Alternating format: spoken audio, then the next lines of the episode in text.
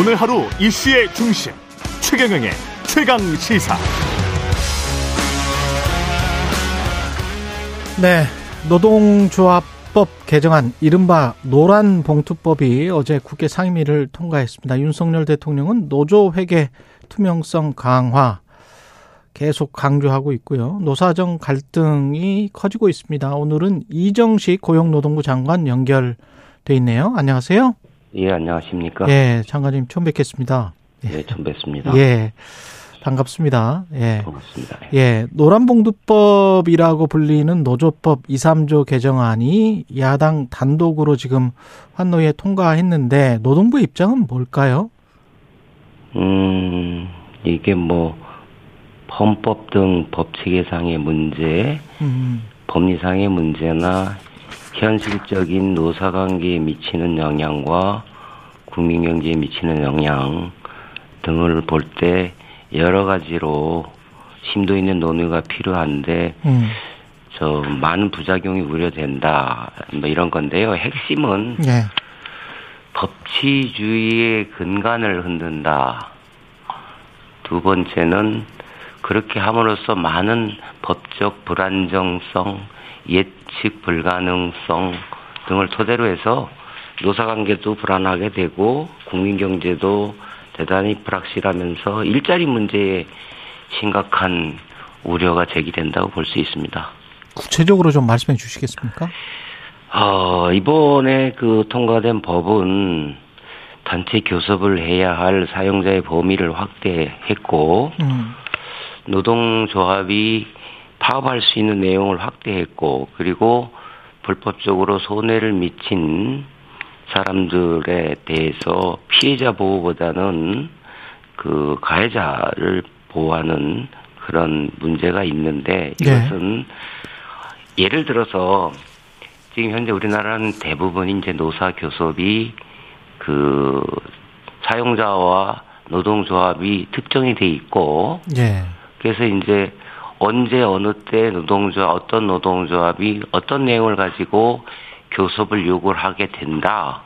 그렇게 되면 서로가 갈등이 있고 분쟁이 평화적으로 해결되지 않으면 음, 그럼 이제 파업으로 나갈 수가 있습니다. 예. 그런데 현행 법대로 가게 되면 어떤 사용자와 노동조합이 단체 교섭을 하고 그래서 분쟁을 잘 해결해서 교섭을 마무리를 지었는데 누군지 모르지만 어떤 노동조합이 요구를 교섭을 요구를 하게 돼요. 그렇게 되면 이제 원청의 그 노사가 하게 되면 마무리가 됐는데 음, 그런데 뭐 불특정 노조가 하청 노조가 예. 실질적이고 구체적인 지배력 결정력이 있다라고 이제 법에 돼 있기 때문에 음, 우리하고 교섭을 합시다. 그리고 교섭 대상도 임금 노동 조건 개선뿐만이 아니라 음, 임금 체불이나 뭐 해고자 복지 같은 건 이미 노동위원회나 법적인 구제 절차가 있는데 그런 걸 다 들고 나와가지고 음, 이런 걸 교섭합시다 그러면 사용자는 내가 교섭을 해야 되나? 누가 언제 또 해- 하게 될지 이런 것들이 이제 확정이 되지 않은 굉장히 모든 게 불확실하게 됩니다. 근데 그런 내용들을 이법 때문에 그렇죠. 이 법은 그런 내용들을 담고 있는 거죠. 그래서 구체적으로 어떤 조항이 어떻게 담고 있는지. 그러니까 사용자 범위가 확대가 되니까 예. 원청의 노사가 하던 것을 실질적 구체적 지배력 결정력이 있는 예. 그런 사용자는 하청에 대해서도 예. 교섭에 응하라는 건데 음. 교섭에 응하지 않으면 다른 나라하고 달리 우리나라는 부당 노동으로 인해서 처벌을 받는단 말이에요. 예. 그러니까 그다음에 교섭을 할 대상도 옛날에는 임금 노동 조건 개선 등이었는데 지금은 이제 뭐 사법적 구제 절차라는 게 노동위원회 구제 신청, 법원의 판결 이런 게 있을 텐데 음. 이런 걸 임금 체불이나 부당해고 구제 신청 이런 것도 그냥 안 하고 바로 사용자하고 교섭을 통해서 하고 안 되면 파업을 할 수 있다 이렇게 돼 있는 거고 음. 더 나아가서 불법으로 파업을 했을 경우에도 예, 여기까지요. 일단 예, 파업을 예, 할수 있다. 예, 말씀, 예, 예. 근데 실질적인 노사 관계에 있다는 건 지금 장관님께서도 인, 인정을 하시고 근데 이 산업 구조 자체를 봤을 때 물론 예. 노사 관계 쪽뿐만이 아니고 산업 구조 자체를 봤을 때 하청과 제합청이 돼 있는 상황에서 하청이나 제하청의 업체가 본인이 아무런 교섭권이 없을 때 실질적으로는 그러니까 그 제하청의 사용자가 아무런 교섭권이 없는데도 불구하고 노동자들은 그 제하청 업체와 교섭을 한다면 그게 어떤 교섭이 되죠? 그래서 실질적인 사용자인 대기업 원청과 교섭을 하는 수밖에 없다. 이게 지금 주장의 핵심인 것 같은데요. 예. 예. 그렇습니다. 그 지금 현재 그 확립된 대법원 판례가 있는데요. 예. 그것은 이제 노사관계 근간을 이루는 이 노동조합을 인정을 안 한 문제. 일단 노동조합을 인정을 해야 되잖아요. 예.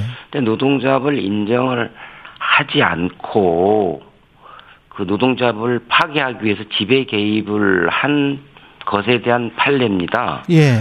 아울러서 이게 이제 지금 사회자께서 말씀하신 대로 그 중간에 있는 그 하, 저기 중간, 그니까 하청 사업자라고 할 수 있겠죠. 예? 산업 예. 박연 같은 실질적으로 정말로 이 사람은 껍데기다. 우리가 보통 바지 사장 뭐 이렇게 얘기하는 것처럼 예. 원청의 수단에 불과하고 하나의 하부 부속 조직에 불과할 정도의 이른 경우 이 두 가지 조건이죠. 하나는 노동조합과 사용자하고 교섭을 이루게 하는 근간인 노조 인정을 안 하는 그래서 노동조합을 파괴하기 위해서 지배 개입을 하는 아주 극단적인 형태와 그다음에 하청 사용자가 원청의 부속 기구에 불과한 형해화된 실질이 없는 이런 경우에는 그 부당노동행위 지배 개입을 하지 말아야 할 사용자는 원청이다라고 하는 극히 제한적인 부당노동행위에 대한 대법원 판례를 지금 원용을 해서 아니 교섭도 원청이 해라 이렇게 이제 한 것인데 이제 문제가 되는데 음. 대단히 이것이 자의적이라는 거예요. 그 뭐냐면 우리가 IMF 때 지배 구조가 매우 불투명하다 이렇게 돼가지고 구조 조정을 되게 하게 됐지 않습니까? 예. 그래서 재무 구조도 지배 구조도 굉장히 투명하게 됐는데 그 이후에 많은 재벌이나 기업들이 지주회사를 만들었어요. 지주회사. 예. 주주회사를 만들었는데 많은 노사 교섭 현장에 가보면 대부분이 그 자리에 있는 의사 결정할 수 있는 권한이 있음에도 불구하고 음. 권한과 역할과 그것에 맞는 책임이 있는데 안 하고 전부 다른 사람한테 퍼 넘기는 식이에요. 예를 들면 지금 대우조선 해양의 경우에 원청이 있고 하청이 있지 않습니까? 예. 그 다음에 하청에 노동조합이 있죠. 예. 노동조합이 하청 보고 했으니까 하청은 우리는 힘이 없다. 원청으로 와라. 원청은 우리는 모르겠다. 우리는 공적 자금이 투입됐으니까 산업은행이 책임다. 그럼 산업은행은 우리는 이거 정부에서 공적 자금 투입된 거다. 그럼 정부 정, 뭐 이런 식으로 그렇죠. 계속 책임을 전가하고 예. 결정을 안 하고 자꾸 미루는 이런 관행들이 있습니다. 이제 이런 부분들에 대해서 법적으로 예. 누구나 실질적으로 지배력이 있으면 결정력이 있으면 교섭에 응해야 된다. 이러니까 이제 법적 안정성, 예측 그렇죠. 가능성, 예, 이런 게 흔들린다 이런 문제가 있는 아니 거죠. 그래서 원청 기업이랑 그냥 교섭을 하면 되는 거 아닐까요? 그리고 이제 우리가 우리가 우리가- 좀 네. 그 우려하시는 부분들 파업 만능주의랄지 이런 것들을 우려를 하셨는데 그 방금 저 대우조선에 유치한 금속노조 거제 통영조선 하청주의 부지회장이 어제 인터뷰에서 그런 이야기를 하더라고요. 파업 만능주의 우려하는데 파업을 하려고 해도 쉽지 않고 그거 실행하기가 너무 힘들다. 그래서 일단은 노동조합은 교섭 위주로만 갈 것이다. 근데 그걸 교섭할 대상이 없게 만들어 놓은 법이 그게 잘못된 거 아니냐 이런 주장인 것 같습니다. 그게요. 예. 자율적으로 하는 것은 아무런 문제가 없습니다. 현재도 할 음. 수. 현재도 할 수 있는 거예요. 음. 현재도 할 수 있고 하게 돼 있음에도 불구하고 법적으로 누가 봐도 명확한데 나는 결정권이 없어요라고 하는 더 높은 단위로 힘센 대로 자꾸 책임을 전가하는 것들이 관행이잖아요. 그러니까 그 책임을. 전가하는 주체가 사용자들이지 않습니까? 그러니까 자영자한테 예. 말씀 들어보세요. 그런데 예. 자율적으로 하면 문제가 없는데 예. 우리나라 노동법 체계가 예. 이게 드물게 사용자에게 형사처벌을 부과하고 있는데 아. 형사처벌이 그러니까 자율적으로 하면 괜찮다는 거지. 그리고 음, 음. 합의하고 이행 안 하면 민사적으로 서로가 책임을 물으면 돼요. 그런데 우리나라 형사처벌을 받게 돼 있는데 교섭에 응하지 않고 그리고 거부 해태한다? 정당한 이유 없이 그러면 형사처벌 2년 이하의 징역이다. 2천만 원 이하의 벌금이다. 이런데 거기에 이르는 과정이 교섭창구 노조가 여러 개 있으면 원청뿐만 아니라 하청도 교섭창구 단일화를 해야 돼요. 단일화. 아. 그래서 단일화를 누구하고 어떻게 할지 이 정리가 안 됩니다. 그죠? 음. 그다음에 그 내용을 가지고 교섭을 하다가 쟁인이 발생을 했다. 근데 이 내용도 아까 말씀드린 것처럼 그 임금 근로조건뿐만이 아니라 임금 체불, 뭐 해고자 복지, 뭐 이런 거 다 들고 나온다는 말이죠. 그럼 파업을 간다 이죠. 파업을 하면 어딜 직장 폐쇄할 것이며 뭐 대체 투입, 대체 인력과 관련된 건 어떻게 할거 하나도 정리가 된 게 없어요. 그러면 전반적으로 지금 말씀하신 그런 부분들을 묶어서 예. 여야가 합의해서 조정을 하고 여야 정이 같이 참여를 해서 어떤 완성된 노동부 장관도 인정하시는 완성된 뭔가가 나오면 거기에는 동의하실 의향이 있으세요? 그렇죠. 이래서 예. 이게 이제 제일 큰 문제는 음. 그만큼 헌법과 노조법의 목적하고도 위배가 되고 민법, 형법하고도 다 위배가 되고 갈등이 충돌이 있습니다. 그래서 거기다가 현실적인 문제가 있어서 문재인 정부에서 국정과제의 핵심으로 설정을 했음에도 불구하고 이거를 과반수 의석이 넘는 민주당이 통과를 못 시킨 겁니다. 음. 그래서 그 이후에 우리나라 ILO 기본 협약을 비준했고 그와 관련돼서 global standard에 맞게 노동법을 상당히 많이 개정을 했어요. 그래서 기업을 뛰어넘는 교섭도 활성화할 수 있는 등의 조치를 취했습니다. 음. 그럼에도 불구하고 새로운 형태의 고용관계와 일하는 방식이 대두되면서 기존의 노조법으로 규율하기 어려운 현상들이 발생해요. 음. 그래서 노동부는 정부는 ILO 기본 협약 비준 이후에 이 노사관계를 발전시키기 위한 다양한 것들을 묶어서 음.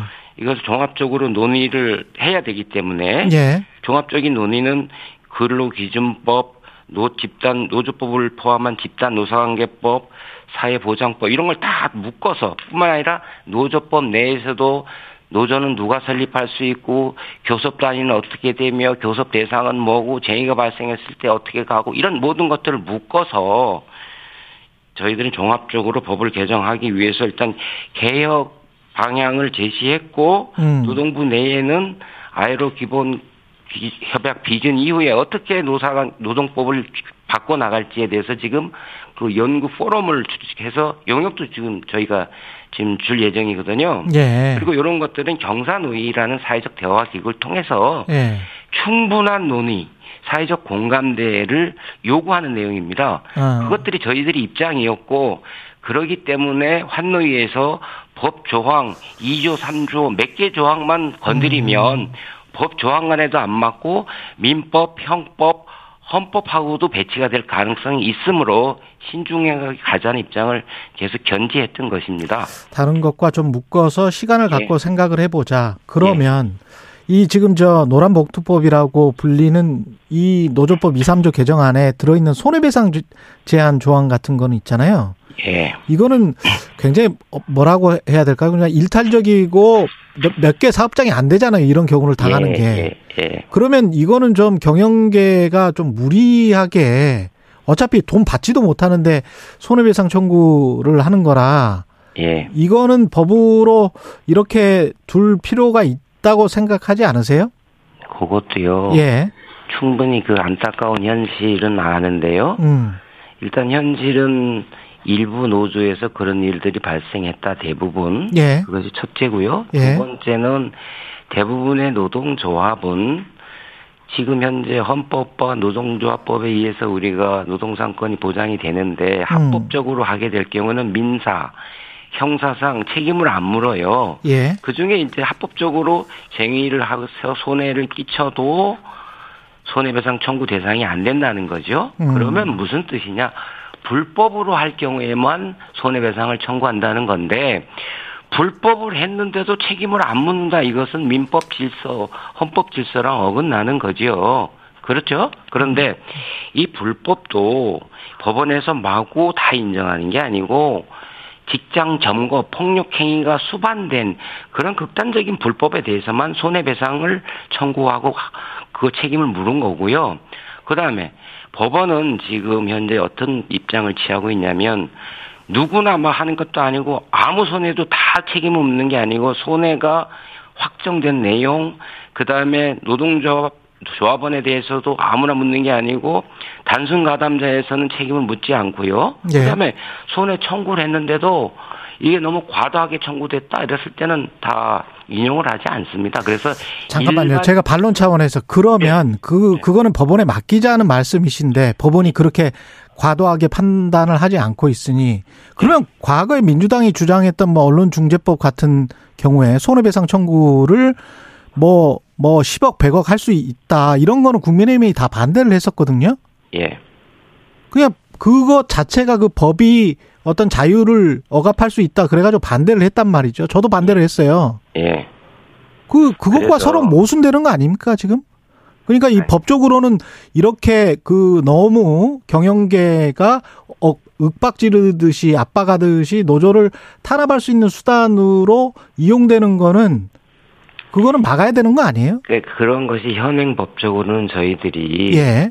그러니까 아까 같은 경우는 그래서 뭐 사용자 책임이란 걸다 물어서 법원이 일반적인 손배 감유 이것을 인용한 거에 비해서 현재 노사관계에서 발생한 건 인용 비율이 10% 포인트 높은데 예. 그런데 정말로 노동조합을 탄압하기 위한 수단으로 하는 것들에 대해서는 음.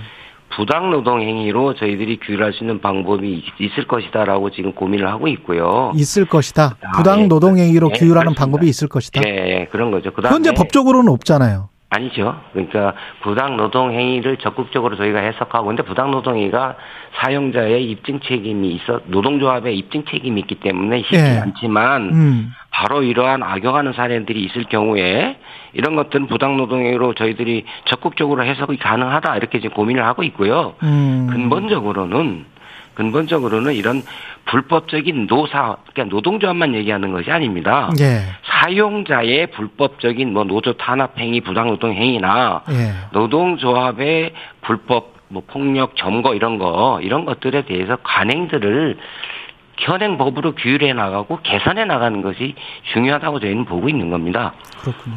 예. 그 마지막으로 있잖아요. 이 예. 문제도 굉장히 중요할 것 같은데 노동 개혁을 대통령이 예. 에, 공약을 하셨고 그 이야기를 계속 하고 계시는데 그 회계 그 다음에 예. 건폭 그 다음에 MZ 세대와 기득권 노조 중장년 세대를 겨냥한 너무 정치적으로 흐르지, 흐르고 있는 거 아닌가? 예. 정부가 좀 중심을 잡아줘야 되는 거 아닙니까? 예, 정부가 이제 중심을 잡고 있고요. 예. 그렇고 그렇게 해야만 개혁이 성공한다고 보고 있습니다. 그런데 그렇게 해야만 개혁이 성공한다. 그렇죠. 예. 정부가 중심을 잡아서 음. 내용적이나 절차적이나 정당성을 갖고 예. 국민들이 수- 수긍할 때 예. 이럴 때 저희는 개혁이 성공한다고 보고요. 예. 그런 취지에 맞춰서 지금 개혁 내용과 개혁 로드맵을 예. 만들어서 차질 없이 지금 추진하고 있다 이렇게 말씀드릴 수 있고요. 마지막으로 한 가지만 노동 개혁에 그러면 정부가 생각하는 노동 개혁의 요체 핵심은 뭡니까? 목적은 뭐 지금 현재 가장 정부가 해야 할일 중에 하나가 좋은 일자리를 많이 만드는 것이죠. 그죠? 그게 노동 개혁의 핵심인가요? 이제 궁극적인 목적은 먼저 그런 것인데 여기에 방해되는 것이 이제 이중 구조가 양극화가 있을 거고요. 음. 그리고 이 이중 구조 양극화 밑에는 우리나라의 노사 관계가 합리적이지 않은 부분이 있고요. 예. 그리고 여길 뒷받침하는 노사관계 법제들이 global standard에 안 맞거나 70년 전에 구닥다리 같은 것들이 있다는 거고요. 예. 그래서 이러한 제도를 그 규범을 global standard에 맞게 현대화하고 음. 그렇게 함으로써 노사관계의 대등성도 확보해주면서 약자는 보호하고 그렇게 함으로써 노사관계를 합리적으로 법을 저렇게 준수하면서 상호 파트너십을 전제로 해서 모든 현안을 대화와 타협으로 상생과 연대로 갈 수 있게끔 저희들이 유도하겠다는 것이지요. 음.